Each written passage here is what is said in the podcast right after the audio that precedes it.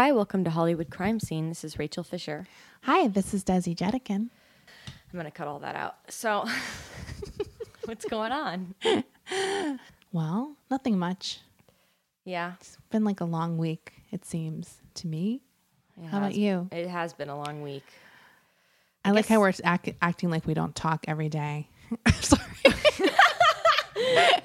we literally talk from the moment that we wake up in the morning until we go to bed. like even when Desi drops me off from when we go to the gym together, I never say I'll talk to you tomorrow because I know I'm going to talk to her in like 30 minutes. She's Right. going to like you know, text me when she gets home, like, ugh, like, but uh, uh, uh, you know, Yeah. something. So it is funny that we're always like, "Hi, good to see you after a week."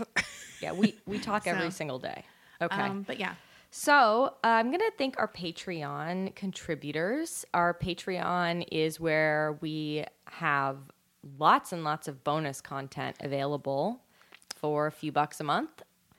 yes, yes. You're not just giving us money for what we already give you for free. There's more. Right. We're not So- going to just make you pay for a free show. We're going to give you content, more Yeah. content. So if you want more content, go to patreon.com slash hollywood crime scene and that's where you will find it.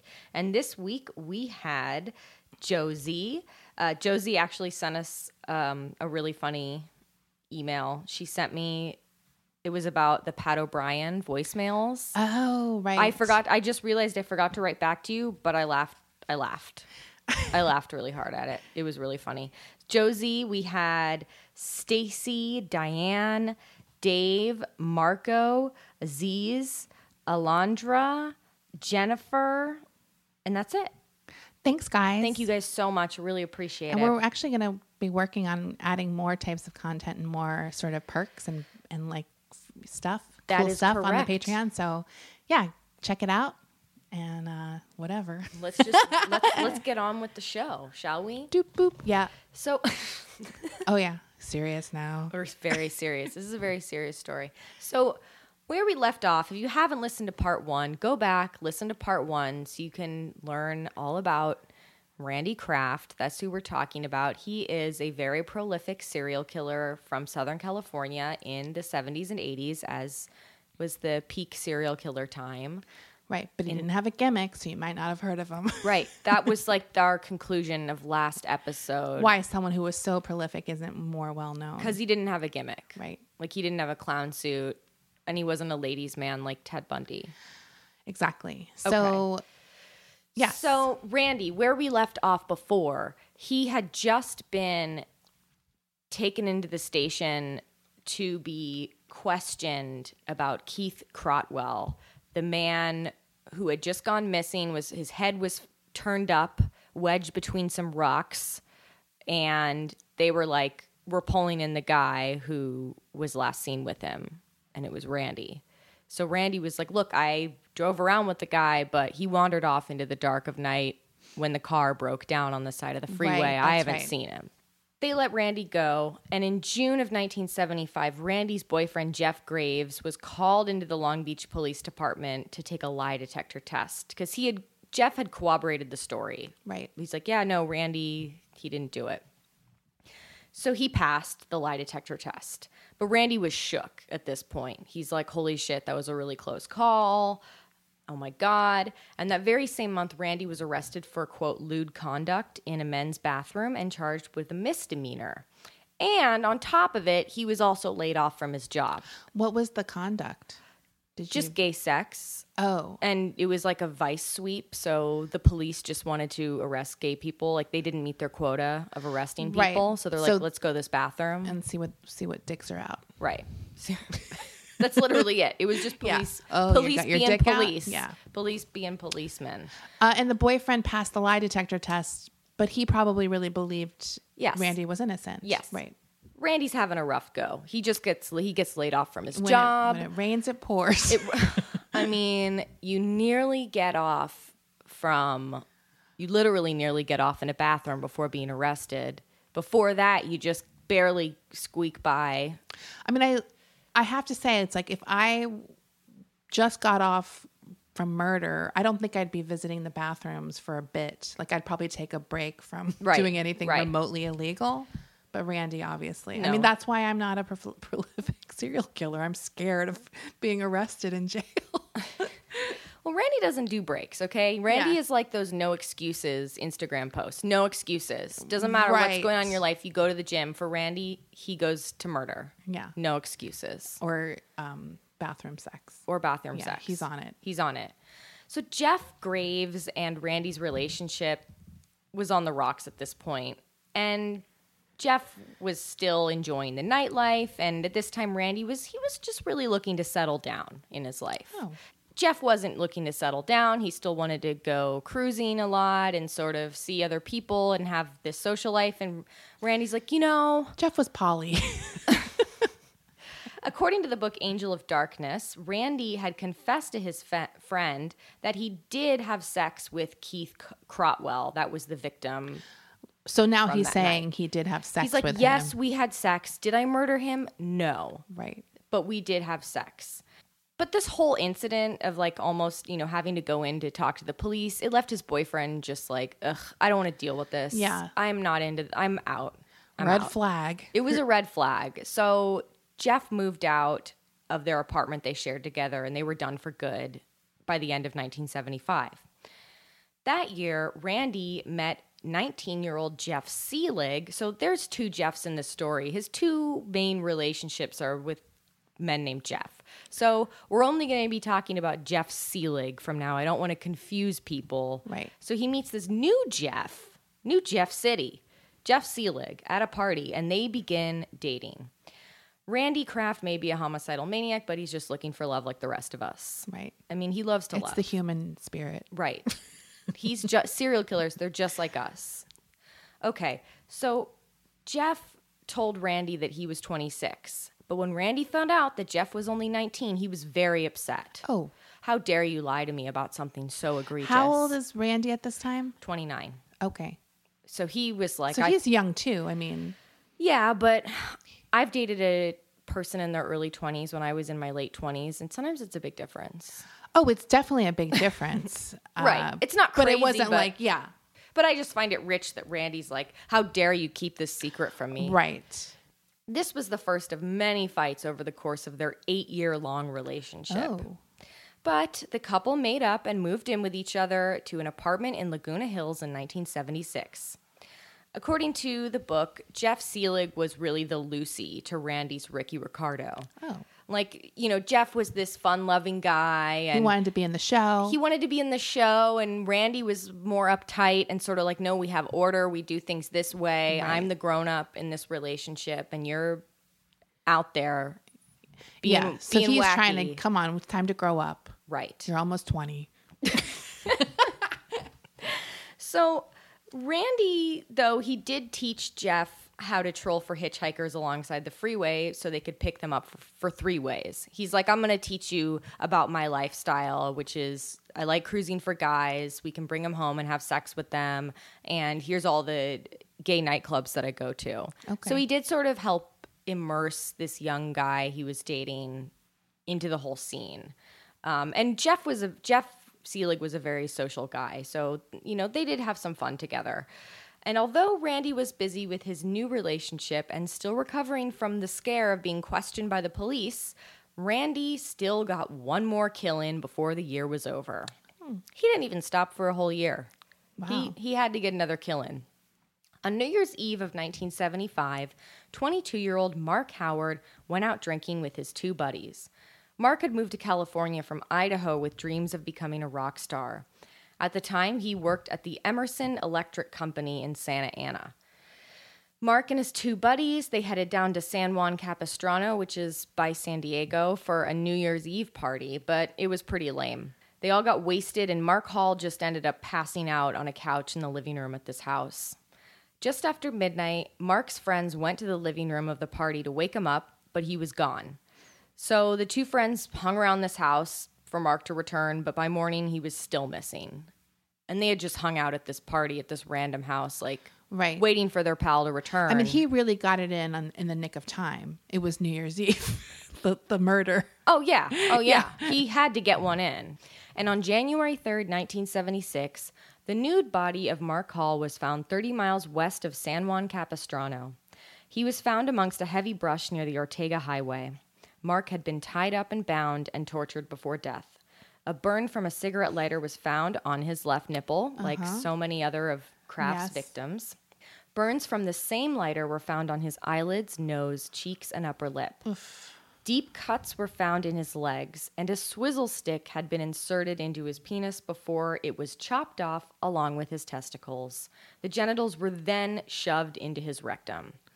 So he really went all out with this kill. I realize this is probably a very rude question, but was the swizzle stick still in the penis? Yes. In his rectum? Yes. Okay. Yeah, I mean, Randy had to make a big fucking show. I mean, this is pretty.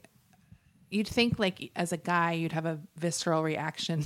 like, you know, you can't even talk about a guy getting kicked in the nuts without a guy in your presence being like, oh, Right. Just like the idea of it. Right. Like the idea that he could do that, it just seems so. Well, that's what insane. separates Randy from us. Right. That lack of empathy. or lack of even like a visceral reaction to something like Yeah, it's pretty wild. Mark had acute alcohol poisoning. His blood alcohol level was a 0.67. He is said to have died from a combination of alcohol poisoning and asphyxiation. Oh. There were leaves and dirt that had been stuffed into his throat. okay So he had quite a time mm. before he died. i mean maybe it was good that he was that intoxicated right I don't know. i mean do don't they think it makes a speculate that he was drunk from his own drinking or did did um randy like I'm sure Randy plied him with yeah with different stuff? stuff. Uh-huh. Yeah. On December 10th, 19 year old Paul Fuchs. So this is like all the way the next year. He took a oh little. september He did take a break. No, this is December 10th. Randy Randy took a break. oh and- so that's almost a year yeah, he took a long break in 1976. On December 10th, 19 year old Paul Fuchs was last seen at Ripples, a gay bar in Belmont Shores. His body was never found, but he is believed to be one of Randy's victims, as his name would end up appearing on his scorecard. oh In 1977, Patrick Kearney, who is one of the other freeway killers, he was arrested for the murder of 28 boys and young men.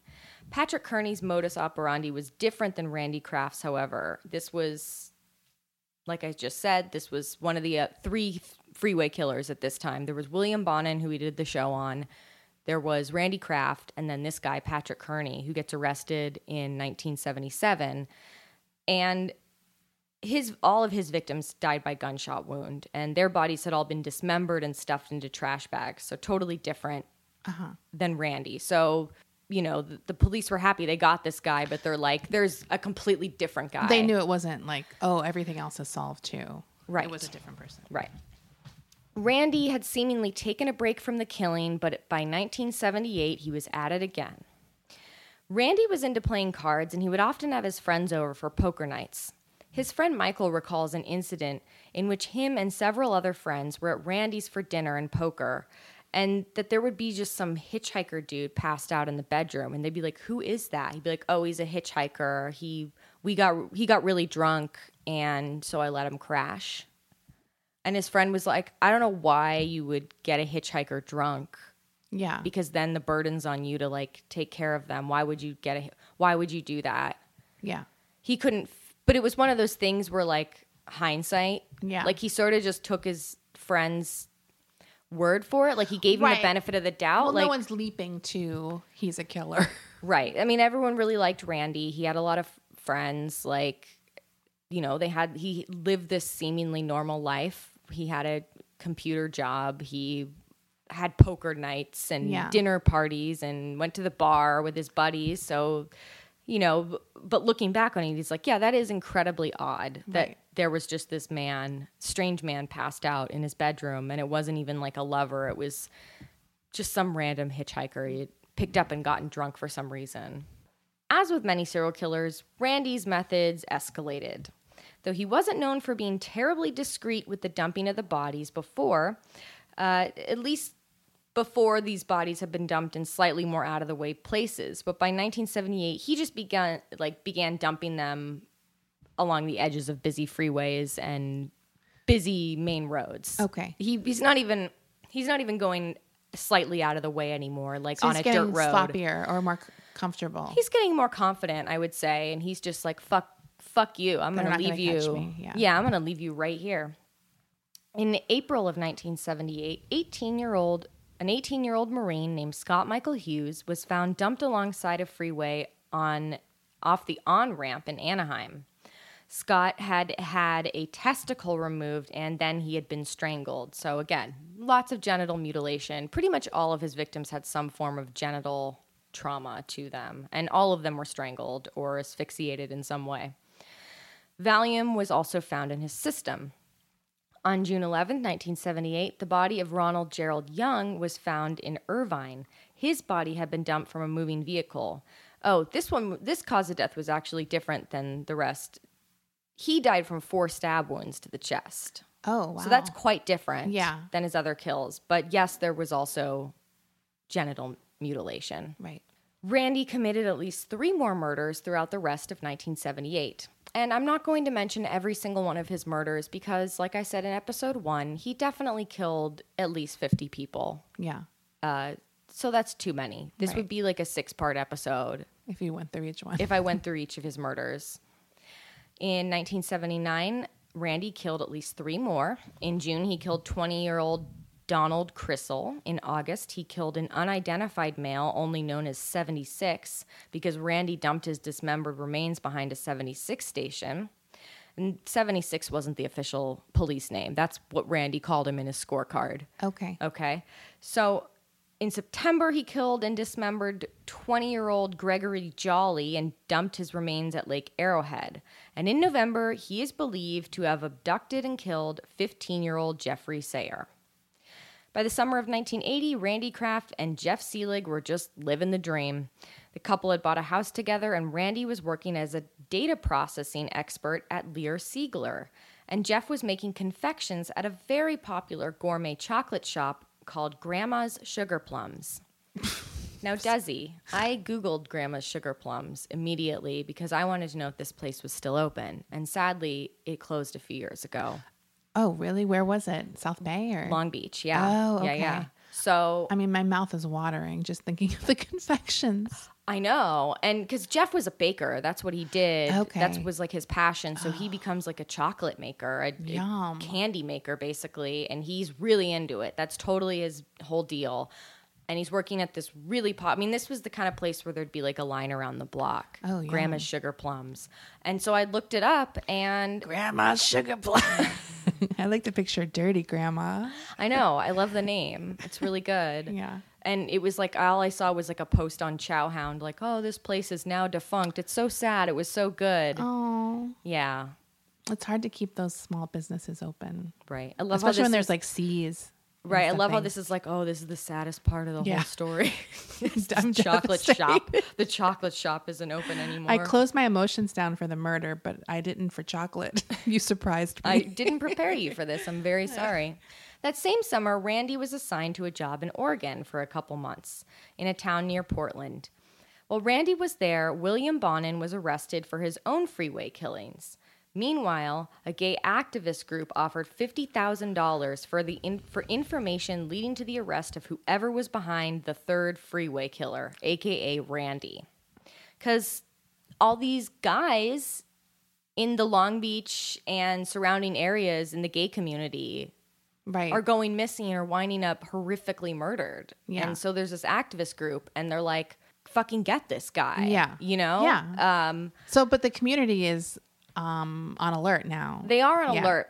And it wasn't everyone in the gay community who was super into this idea of publicizing this because this is 1980. So there was a good deal of people in the gay community at this time who were like, don't publicize that there's Right. this gay serial killer going around because we're already so maligned just for Yes. just for being gay. We don't want this to be associated with the community that it's this like dangerous, right. violent, you know, Predators. predators. Yeah. So there there was a bit of a split there, but there was definitely an alert from the community at this time. On July 17th, 1980, the nude body of 17 year old Michael, Michael O'Fallon was found near a freeway on ramp 10 miles outside of Salem, Oregon. His wrists and ankles were tied together with shoelaces, and he had been strangled. Michael was hitchhiking trying to make his way down to California when Randy picked him up and gave him Valium and alcohol. And just two hours after after the discovery of Michael O'Fallon, the body of a man in his 30s was found on the shoulder of the I 15 freeway in Oregon. He was tied up, strangled, and filled with Valium as well. He was never identified. So Randy's just away on business, gotta kill some people. Yeah. He doesn't stop just because he's on on a work trip. Right. I mean, I mean, he kills people the way people like the way I go to restaurants, like restaurants I've heard of. Yeah. You know, where I'm like, oh, I got to try this new place. Right. It's like he goes out of town. Yeah, I'm in Portland. I might as well. I Yeah. might as well murder people here. it's crazy. Right. Well, He- that's usually how people get caught too, because all of a sudden it's like two similar murders. don't get ahead of yourself, Desi. Okay. We're gonna Well, my don't spoil the story. I don't know what happens, but that is like I remember Right. with I mean, Hillside pretty- Strangler, Right. Because all of a sudden, then they're like, well, now we can see who was here and here, like, Right. Yeah. Yeah, it is. Yeah, but he wasn't thinking like that. He's like, I just gotta fucking murder you gotta do it. You gotta do it. Gotta follow your dream. That was his dream. In August, Randy Kraft returned to California after his work assignment was over. Randy was receiving glowing reviews from his supervisor, including praise for his quote, excellent problem solving skills, and quote, Randy's a self starter. Randy works well with little supervision and accepts any assignment cheerfully. I mean, I'm not saying the lie here. I'm he is a self starter. He accepts any assignment cheerfully. He will go to Oregon and complete the assignment. yeah, he's he's motivated. he's a highly motivated individual. he has a lot of strengths, Right. Works sure. well individually. Excellent problem solving Problem skills. solving, The- yeah. That's my favorite is problem solving. Hey, you know what? Sometimes you don't have a sock and you have a swizzle stick. Right. He makes it work. He makes it work. His sadistic uh, torture, he uses what's on hand. Very creative. Very creative. Okay. Police breathed a temporary sigh of relief after Bonin was locked up, and for the rest of the summer of 1980, no bodies turned up. But in September, just two days after Labor Day, almost as if it was a prank, like, oh, I'm going to take the summer off in Right. LA, but then two days after Labor Day. Now, Bonin was young boys and men. Yes. Or young men too. Yes. Uh, was Ker- Kearney? What was- Kearney, also young boys and men. Okay. Two days after Labor Day, the body of 19 year old Marine Robert Wyatt, Wyatt Loggins Jr. was found crumpled up in a trash bag, decaying, dumped in the gutter by a housing tract near the El Toro Marine Air Base. Before Robert Loggins died, Randy photographed the young man passed out on his couch. These photos would not be discovered until much later. In April of 1981, Randy was back in Oregon for work, and while he was there, he murdered 17 year old Michael Cluck. Michael had been hitchhiking from his home in Washington and was heading to Bakersfield. Randy picked him up, and Michael's nude body was found off the 5 freeway in Oregon. Cause of death was blunt force trauma to the head. He had been beaten with either a tire iron or a rock, and there was a large amount of blood around his head when he was found, and he had also been anally raped. Police were investigating the murder while Randy was headed to a hospital in Oregon because he bruised his foot during the process. Jesus somehow. Christ. Wait, a little, little whiny baby. All right, I know. Like you, You go, go, to, to, the hospital for a bruised foot. I'm sorry. like, dude, you just pounded this guy's head in with a rock and raped him, and you're like, ouch, my foot. I mean, it's Smarts. just so crazy to me. Right. Uh, he had also had some scratches on his face. Oh. Randy's coworkers joked with him. They were like ribbing him, like, "Oh, you hurt your foot on when you were away in Oregon? Ha ha ha! What were you doing? Chasing a girl around the Ramada?" That's what they. Jesus Christ. That was their joke. That was like they thought that was hilarious. Did they know he was gay? I don't think it mattered. I don't know. Right. I, I don't know if they knew, but it, they just were like, "Ooh, "What are you doing? Yeah. You broke your foot." I stubbed my tr- my toe. Well, Randy told him, "No, I got up in the middle of the night to get a snack and I stubbed my toe," which I feel like is how I would get injured. I'm sure I've done that. But I, why is he going to the hospital for a stubbed toe? I mean, that seems insane to me, especially after if you had scratches on your face. Yeah. Randy told the doctor, he told the doctor a completely different story, though. He said, I got up in the middle of the night to flip on the TV to watch the space shuttle landing. What a nerd. Right. In August of 1981, Randy picked up 17 year old male sex worker named Christopher Williams in Los Angeles. And on August 20th, Christopher's body was found on the side of the road in the San Bernardino Mountains. Christopher had been drugged with heavy sedatives, and the cause of death was from asphyxiation, specifically from choking on his own mucus. He was also found with paper stuffed in his nose. At this time, Randy was really into est. I'm sorry. I think that wasn't a good transition. That's just what my next note said. Does That's he- amazing. Do you want to explain what est is? Look, I don't know exactly, but it's basically like a self help type of seminar series that people would take in the 70s. And I guess it went into the 80s. Yeah. At some point, they did change the name to the Forum because I think Est, Est is named after the founder. Right. Who was like, what is it, Werner Erhard or something like that? Something like that. So like he that. had some, I think he had some legal troubles. So they took his name out of it because the whole thing had a bad rep and they Right. changed it to the Forum. Kind of similar to, I think, Children of God. They rebranded. They rebranded, I think, maybe as the family or something. I can't remember. But this isn't like a cult. It's just like a no, seminar. It's a seminar, but it has culty vibes to it because people who get into it are very into it. So And they love talking It's kind of like it. an Herbalife thing where it's like you have to do the forum. Uh, S it changed my life. It's like they can't let it go. Right. Those type of people who do it. It's so it has like a culty vibe to it, although it's not an official cult. Right. But it's uh anyways. That's very hilarious and very of the time for him to do this. he was really into est and Yeah. he loved trying he wanted to try and help his friends like he had this one girlfriend who was pregnant and she was sort of you know she she was having a rough pregnancy and he's like you got to do est you got to go to est it changed my life i'm a better Right, person exactly. because of it so it is really rather hilarious. And they have some weird rules too. Like the one thing that always stayed with me was someone who did it as a kid told me that they weren't allowed to go to the bathroom. They had to wait. So it's like it does have a bit of a controlling, like learn self control kind of thing to it. yeah that's how you get a bladder infection i'm not about that No. That's I, just I would be immediately like, fuck that, even as a kid. I'm Oh, like, get me yeah. out of here. Right. Well, I would have never gone, but Beauty should be good for you, and that's why we're excited to tell you about Beauty Counter. Beauty Counter is a clean makeup and skincare brand that started in 2013, disrupting the beauty industry by shedding a light on the need for stronger ingredient regulations in the personal care products that we use daily. Today, Beauty Counter is the leading clean beauty brand creating innovative and high performing products that are safer and cleaner than even their like minded competitors. So, what do we mean by clean? Over 1,800 questionable ingredients are never used in Beauty Counter's formulations.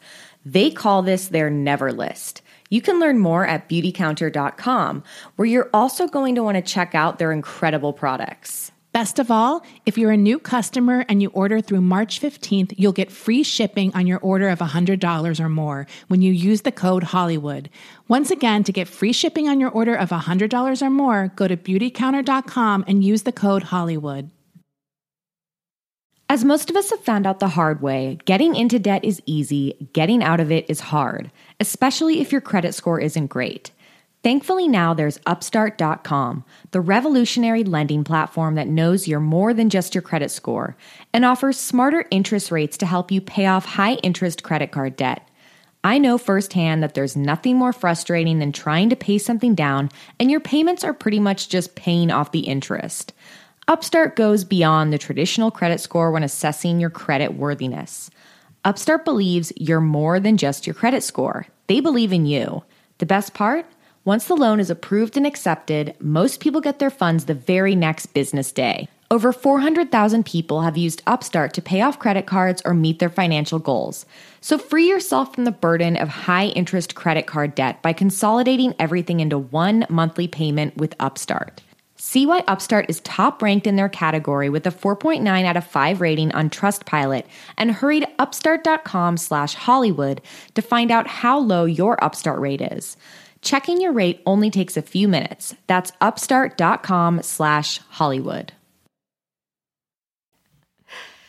By the spring of 1982, Randy's relationship with Jeff Seelig was going sour. So in June of that year, the pair decided to go to couples counseling. The therapist got to know the couple.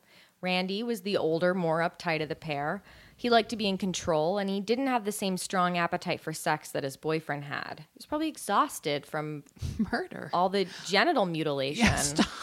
I mean, I love the idea that he's like, I can't fuck you. I am exhausted. I am murdering people nonstop. And you come home and you want to make love. I'm just not in the mood. If Like, I see one more penis today, I mean, it's just like,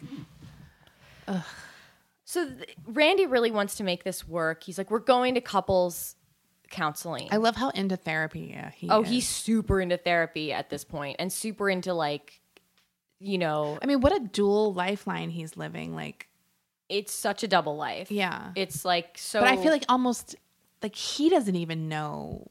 Like for him, they're very separate too. Do Oh, you know yeah. what I mean? Like he's a yeah. master at compartmentalizing. Yeah. I mean, it's like he has completely pushed this other side of him right. Away. So Randy really liked to be in control of the situation. And his relationship with his family was very strained. His family was religious. His dad didn't like that he was a fucking queer. Uh, he would go down and visit them because they lived close. They were in Right. Southern California, but he didn't. It was always like a chore to kind of Yeah. go down there, and it wasn't that fun for him. Jeff Seelig, on the other hand, was much more relaxed. He was very hungry for sex and very fun, and he came from a very supportive and close Jewish family who accepted his sexuality. Mm-hmm. So they had quite the opposite family Yeah. life. And Jeff's sort of like, "Come on, honey, like let's just have fun and it's all good." And and meanwhile, Jeff has no idea of Yeah. Randy's double life at all. It's just so wild. But Randy was feeling underappreciated, and he was probably jealous that Jeff had his own friends and his and this big social life. You know, Right. why wh- harumph? You know, like Well, part of the appeal, I think, of being like the older person in a relationship with a younger person is that you think they're going to be, you know, Where you're at. to you, and you're going to be in control of their life. So the fact that he had this other thing, right, yeah, it's like he couldn't have the control maybe he wanted. right. Uh, they even went to Europe together to try and re-spark the romance in their life, and both of them were making good. I mean, Randy was making good money at this point. Right. He has a successful. they both had careers. They both had careers. They both, you know, uh, lived together, and and they they they had a pretty comfy, cushy life. Meanwhile, the residents of Echo Park in Los Angeles had been complaining of a foul stench permeating their neighborhood. On July 29th, Caltrans workers discovered the decaying body of 13 year old Raymond Davis buried under some leaves by the freeway at the Rampart Boulevard off ramp. Raymond's wrist had been bound with string that were tied behind his back, and he had been strangled to death with his own shoelaces. This poor boy, he was just visiting Los Angeles from the Bay Area. He went down to Echo Park to visit where he had family members right. and he gets murdered. 13 years old. Just fucking tragic. Uh, he was last seen in June while he was out walking his dog, so he was pretty putrid yeah. at this point. While detectives were at the scene, a second body was found in the area, Damn. like 40 feet Wow. by like away from this body of this 13 year old kid. This was 16 year old Robert Avila that they found. He had been strangled with the wire from a stereo speaker. Randy did continue to see a therapist on a weekly basis and would go on to murder a few more men in 1982, including 26 year old Brian Whitcher and 29 year old Anthony Silveira while he was in Oregon on business in November and December, which just goes to show there are lots of awful people who go to therapy, but therapy doesn't work if you're not honest with yourself and honest with your therapist. Right. You have to be honest, and Randy was not being honest. So he just wasted all that money for nothing. Right. Who knows what he was talking about? He's skipping the big elephant in the room. Yeah, I mean, the therapy thing is something that's insane to me that he that he would do that. Right. I mean, I don't know what his point was. That's why I do feel like he was so compartmentalized. Right. Right. You know. After Randy murdered Anthony Silveira, he traveled up to Seattle to visit his friends. And Randy arrived to visit his friends wearing the green army jacket that had belonged to his latest victim. On the breast pocket bore his name, Silveira. Wow. That's pretty bold. yeah. I mean, that's crazy. And they were all kind of poking fun at like, where'd you get this army surplus jacket from? Yeah. Haha, what is this? It's like it's not even his style. right. Like his personal style. He was a yuppie at this point, and he's wearing this like he just has to wear this trophy mm-hmm. that he took in front of his friends. He's he's pretty bold also at this point. Next, Randy headed to Grand Rapids, Michigan for work. Randy's company, Lear Siegler, was hosting a conference at the Amway Grand Plaza Hotel. And this hotel is a nice hotel. Mm-hmm. It's sprawling, it's luxurious, it's in a nice area of town. It's a popular location for tourists and locals to sort of mm-hmm. meet and have drinks and it's in a nice area. Yeah. So there at this hotel, there was also an additional convention going on, a horticulture convention. And that's why 20 year old Chris Schoenborn and his father were there for the horticulture convention. They were farmers.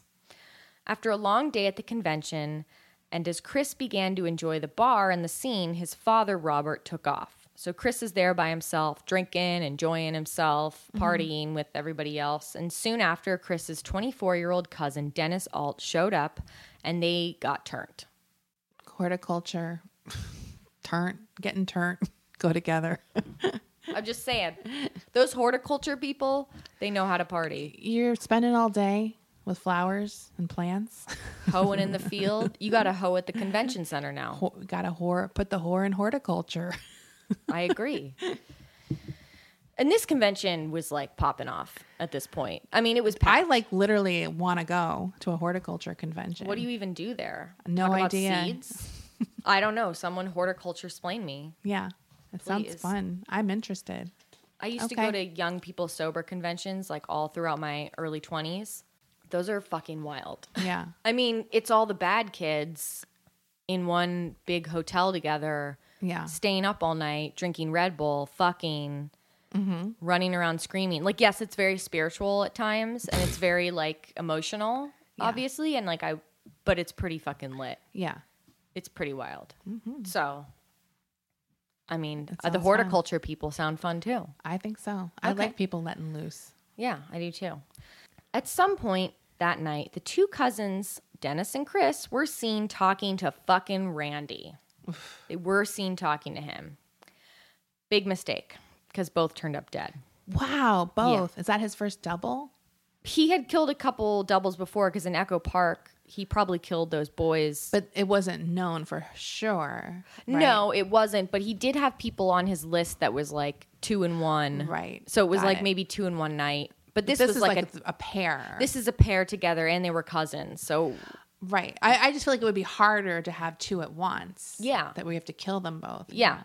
It didn't help that both of them were drunk from this party. Yes. And So uh, he had like a little of an advantage. right, and he probably gave him Valium or some kind of sedative because he always gave his victims some kind of Yeah. prescription drug.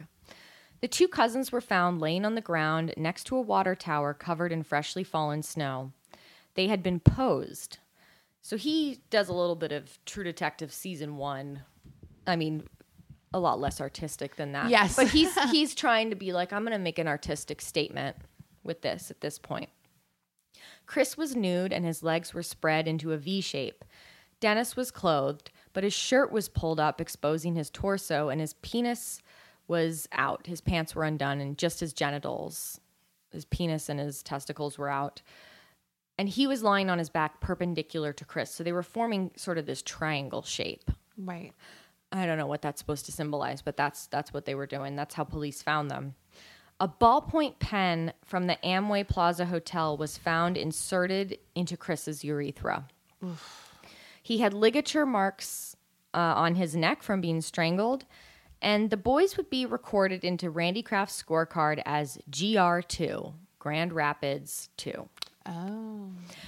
Before the bodies of the cousins were even discovered, Randy was already back in Oregon murdering 18 year old hitchhiker Lance Taggs. Damn. Yeah. He works quickly. Yeah. Detectives in Oregon had noticed that the string of murders that had been occurring over the past couple of years were happening at such odd intervals that it was possible, they thought, that the killer was from out of state.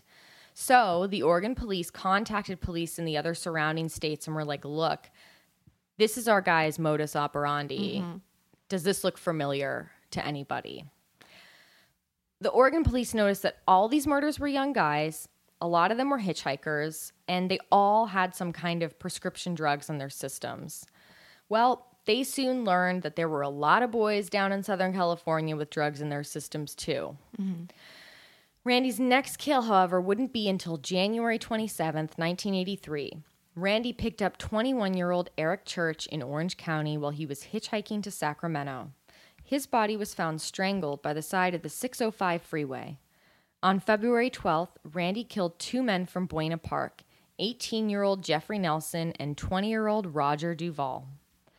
And on May 14th, 1983, Randy was in his Toyota Celica swerving down the 5 freeway in Mission Viejo at 1 a.m. when he was pulled over by the police. They were like, uh, okay, this guy's fucking wasted. Right. So Randy, instead of waiting in the car, immediately gets out of the car and he dumps out a half drunk bottle of beer onto the pavement below, like, oh shit, gotta gotta get rid of this Right. and he approaches the car, which is a, which alerted the police at that point. They're like, "Why is this guy getting out of the car? Yeah. Something's weird about this." Not only is he approaching the police car, but his pants are unbuttoned at this point. this guy. So they were like, "We're doing a field sobriety test. Like, shut your nose, Yeah. walk in a straight line." He fails immediately, and they're like, "Come on, buddy, you're coming with us." So they handcuff him. They put him in the back of the car. But did, police are like, there's something weird about this guy. We're going to see if anyone else is in the car. Yeah. So they go up to the passenger side door and they see a guy just slumped over in the car. And so they're knocking on the window. Uh-huh. And this guy's not getting up. And they're like, oh shit, he's really fucking passed out. Yeah. So they open the door and try and shake him awake. He's not passed out, he's dead. Damn. Uh, ambulance comes and people try and resuscitate him. They put the fucking paddles on him. He's gone. He's gone. And this person was 25 year old Terry Gambrel, a Marine who was stationed at the El Toro base. He had been strangled to death, and police noticed a bottle of Ativan next to the body. Randy had given him the Ativan before his death, and there were also ligature marks that were found on his wrists. When police searched Randy's car, they found a whole mess of damning evidence. Inside Randy's Toyota Celica was Terry Gambrel's belt. The belt was the same width as the ligature mark around his neck. They found a whole mess of beer bottles. They found nine different bottles of prescription drugs, including Ativan and Valium. They found a book called The Essential Guide to Prescription Drugs What You Need to Know for Safe Drug Use. So I guess Randy just did the opposite right.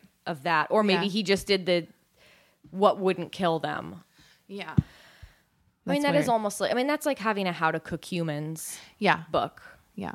in your car uh, on the underneath of the floor mat though of the of the driver's side was an envelope and inside this envelope was 47 photographs of young men some of the men in the photos were naked some clothed but all of them looked either passed out or dead and inside the trunk of Randy's car was a briefcase, and inside the briefcase was the cryptic list of names known as his scorecard.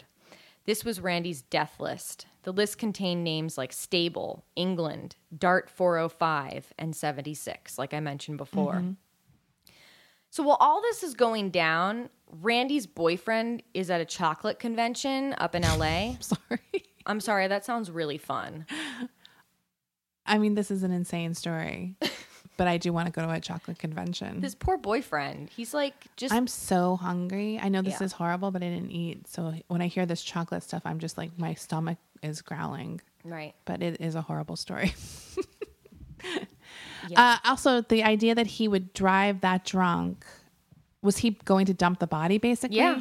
I mean, the fact that he's drunk once again is insane to me. He's me. being very irresponsible, yeah, Randy. I mean, yeah, that's crazy. this is not good. So he's, I mean, that's sort of like an interesting insight because I don't think we really get to see normally they'll have the body in the trunk or something. But the fact that he just has it sitting in the passenger seat, He's so brazen at this point. Yeah. And I think a lot of serial killers, you do see this sometimes where they're they've gotten away with it for so long. right? And then they'll get taken down by something so stupid like a drunk driving or like a Right. a parking ticket or something like Right. you know, yeah. Because they get so comfortable. They're like, I can't get caught. This is Right. this is just my lifestyle now. Yeah.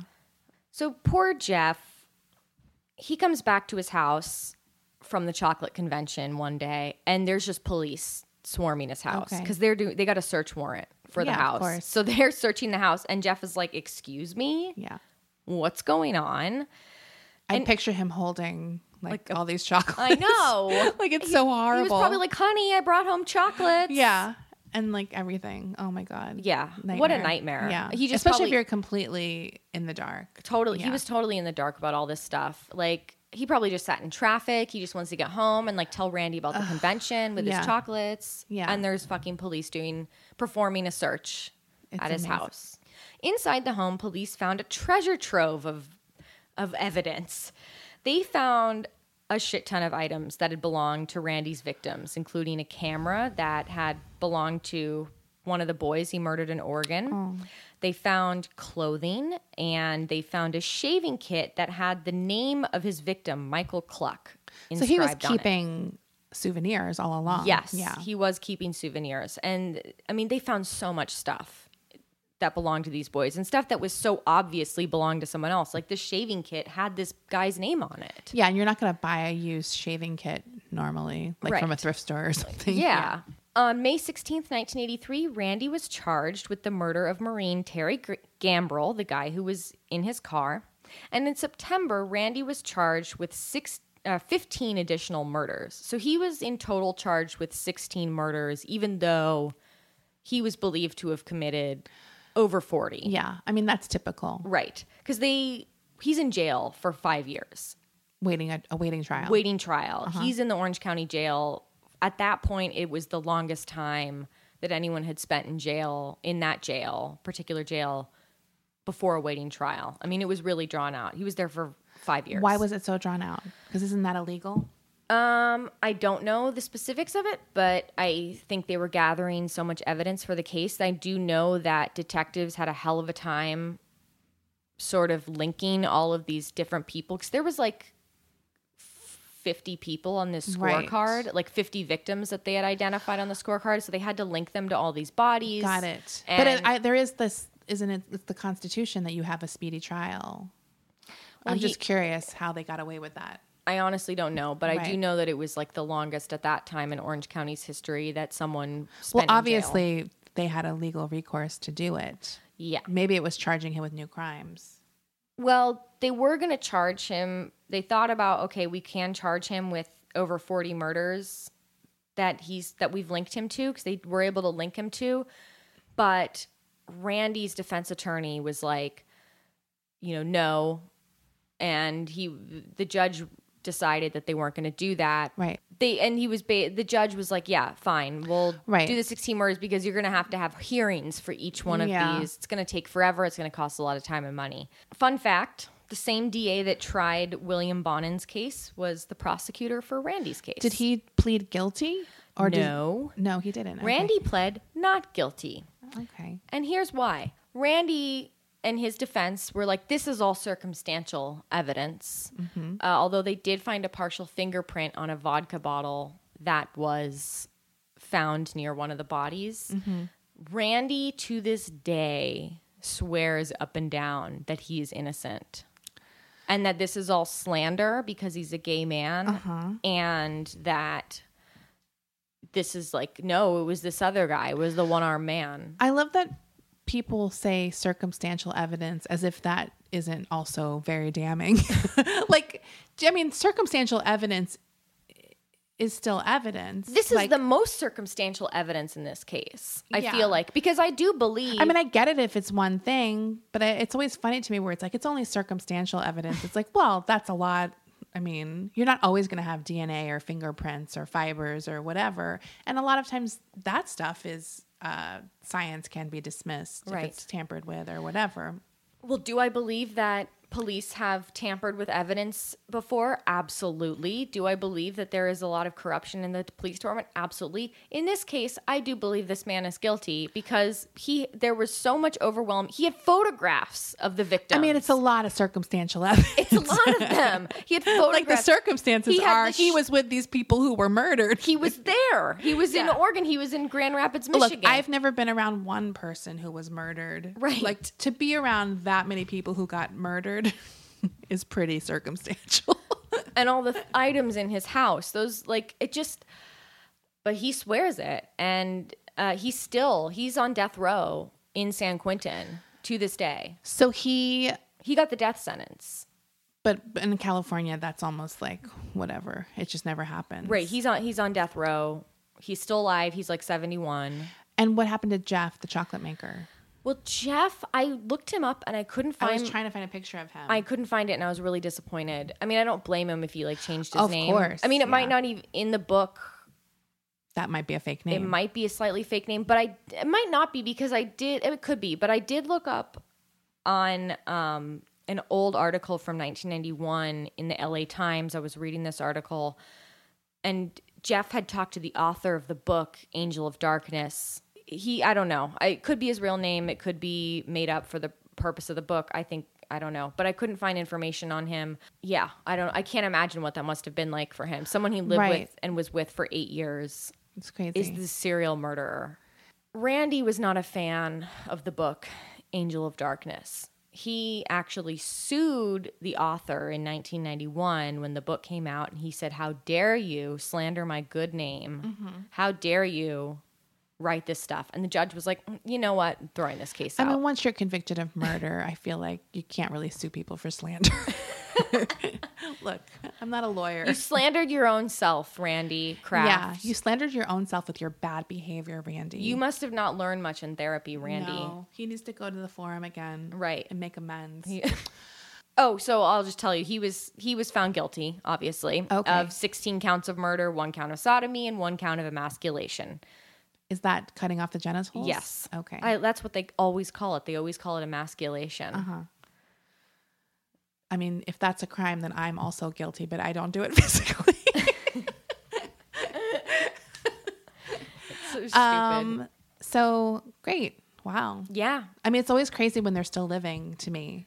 I know. Not because they didn't get killed, just the fact that they're alive. Because this story seems so old. It but yeah, obviously, someone doing this in the seventies could And very 80s. well still be alive, I Right. Mean, or an elderly. It is wild to me. I saw a picture of him. He tried to appeal his case in 2000, but it was denied.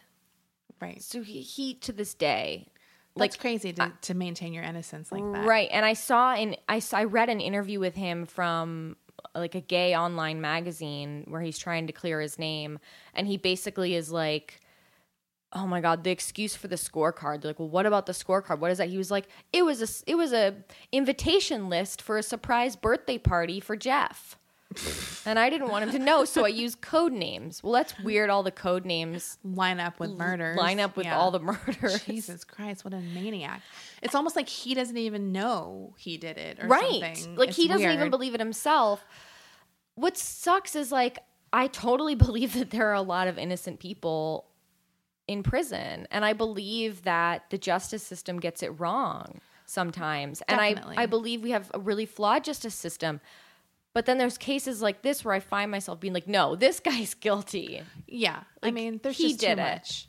Uh, I'm still curious why. I mean, I feel like usually with these people, you have a clear path they take towards their deviant behavior. And I feel like he really didn't have that. Like, no he didn't he had a great childhood he had friends he had this It's great just life like a fucking bug sickness in your makeup. Like, right i think yeah. that's what it is i mean You always want to think there's a thing that could have happened. Right. Like, oh, he wet the bed, peed on, you know, bumped his head and killed an animal. This was a clear, you know what I mean? It's like, as long as I can get through childhood without doing those three things, I might be okay. I mean, I think it's why, you know, conspiracy theorists sort of can't handle the fact that sometimes bad things happen. Yes. They have to tie it to something need to else. find a reason. They need to find a even reason. if it's illogical. Right. It still is something. because it is hard for some people to wrap their heads around the fact that sometimes Shitty things happen. shitty things no happen reason. and sometimes people are just really shitty irredeemably shitty Yeah. Um. Okay. Yeah. Well, so, just a few things. If you want to talk more about this case, join us on Facebook. We have a friend group that you Right. can ask to join, and Right. we talk about the cases there and other crime things and other Hollywood things. And sometimes we just joke around and bullshit too. a little bit of that going on. It's a fun group. Everyone's super cool yeah and we're there a lot me and rachel so if you want to like chat with us yeah. or, uh, whatever and i also want to say I, I, I just want to say that i'm so i've been so bad like i'm so bad about checking personal dms on our instagram page. So i always will end up responding to people like three weeks later because i won't see them because they go to a different they go to like a mailbox Yeah, you have to yeah. hunt for. So i'm i apologize if i and i i'm just gonna start checking it every day i need to start checking more too so i've gotten some on facebook as well and i Right. don't see them and i feel horrible Right, right. because it's not in a you're right it's like in a separate folder it's in a separate folder it doesn't show up in your regular one so i Uh-huh. but i think if you join join 'em. our group then you can just that will be the best way for us to see your message That's always the best way to get a hold of us is by posting in the group. Yeah. So join that Hollywood crime scene friends. yeah and then Or you can email us, hollywoodcrimescene at gmail.com. Yeah, we If it- check the emails. if you want it to be private, too, right. So definitely do that. Fo- You can follow us on the other social. We post pictures and stuff like that on Yeah. Instagram. And also, we have merch now. I think we mentioned it a few shows ago. We have Yeah. a few merch items, including a strong load coffee cup that I love. Which is a reference to our John Bobbitt episode. Is that a John? okay? I couldn't remember because it was also Ramon, like from the Scotty Bowers. But yeah, it was the John Oh yeah, that's right. Raymond Novarro, like the strong load. It's like a dual meaning. Look, we we've covered lots of strong load cases. We have. So we talk about jizz a Um, lot. Yeah, and we have like t-shirts with a cute little logo. So check that out. You just type in hollywoodcrimescene.com com. and it'll take you right to the merch page if you want to look at that stuff and help us out in that way. At least you'll get something for it. we could get something from the Patreon. Oh, that's true. What am I? I'm the worst salesperson. We're giving you guys a lot of stuff. We're hardcore givers. we're we're gonna order the businesswoman special, yeah, like in Romeo yeah. and Michelle. Uh-huh. I mean, that literally is us when it comes to business. I feel like. We're pretty half-assed about it, so we need your help. You know what? It's not that we're half-assed about it. It's that we're learning how to do all this stuff. we're learning how to do it, and we're just not like natural.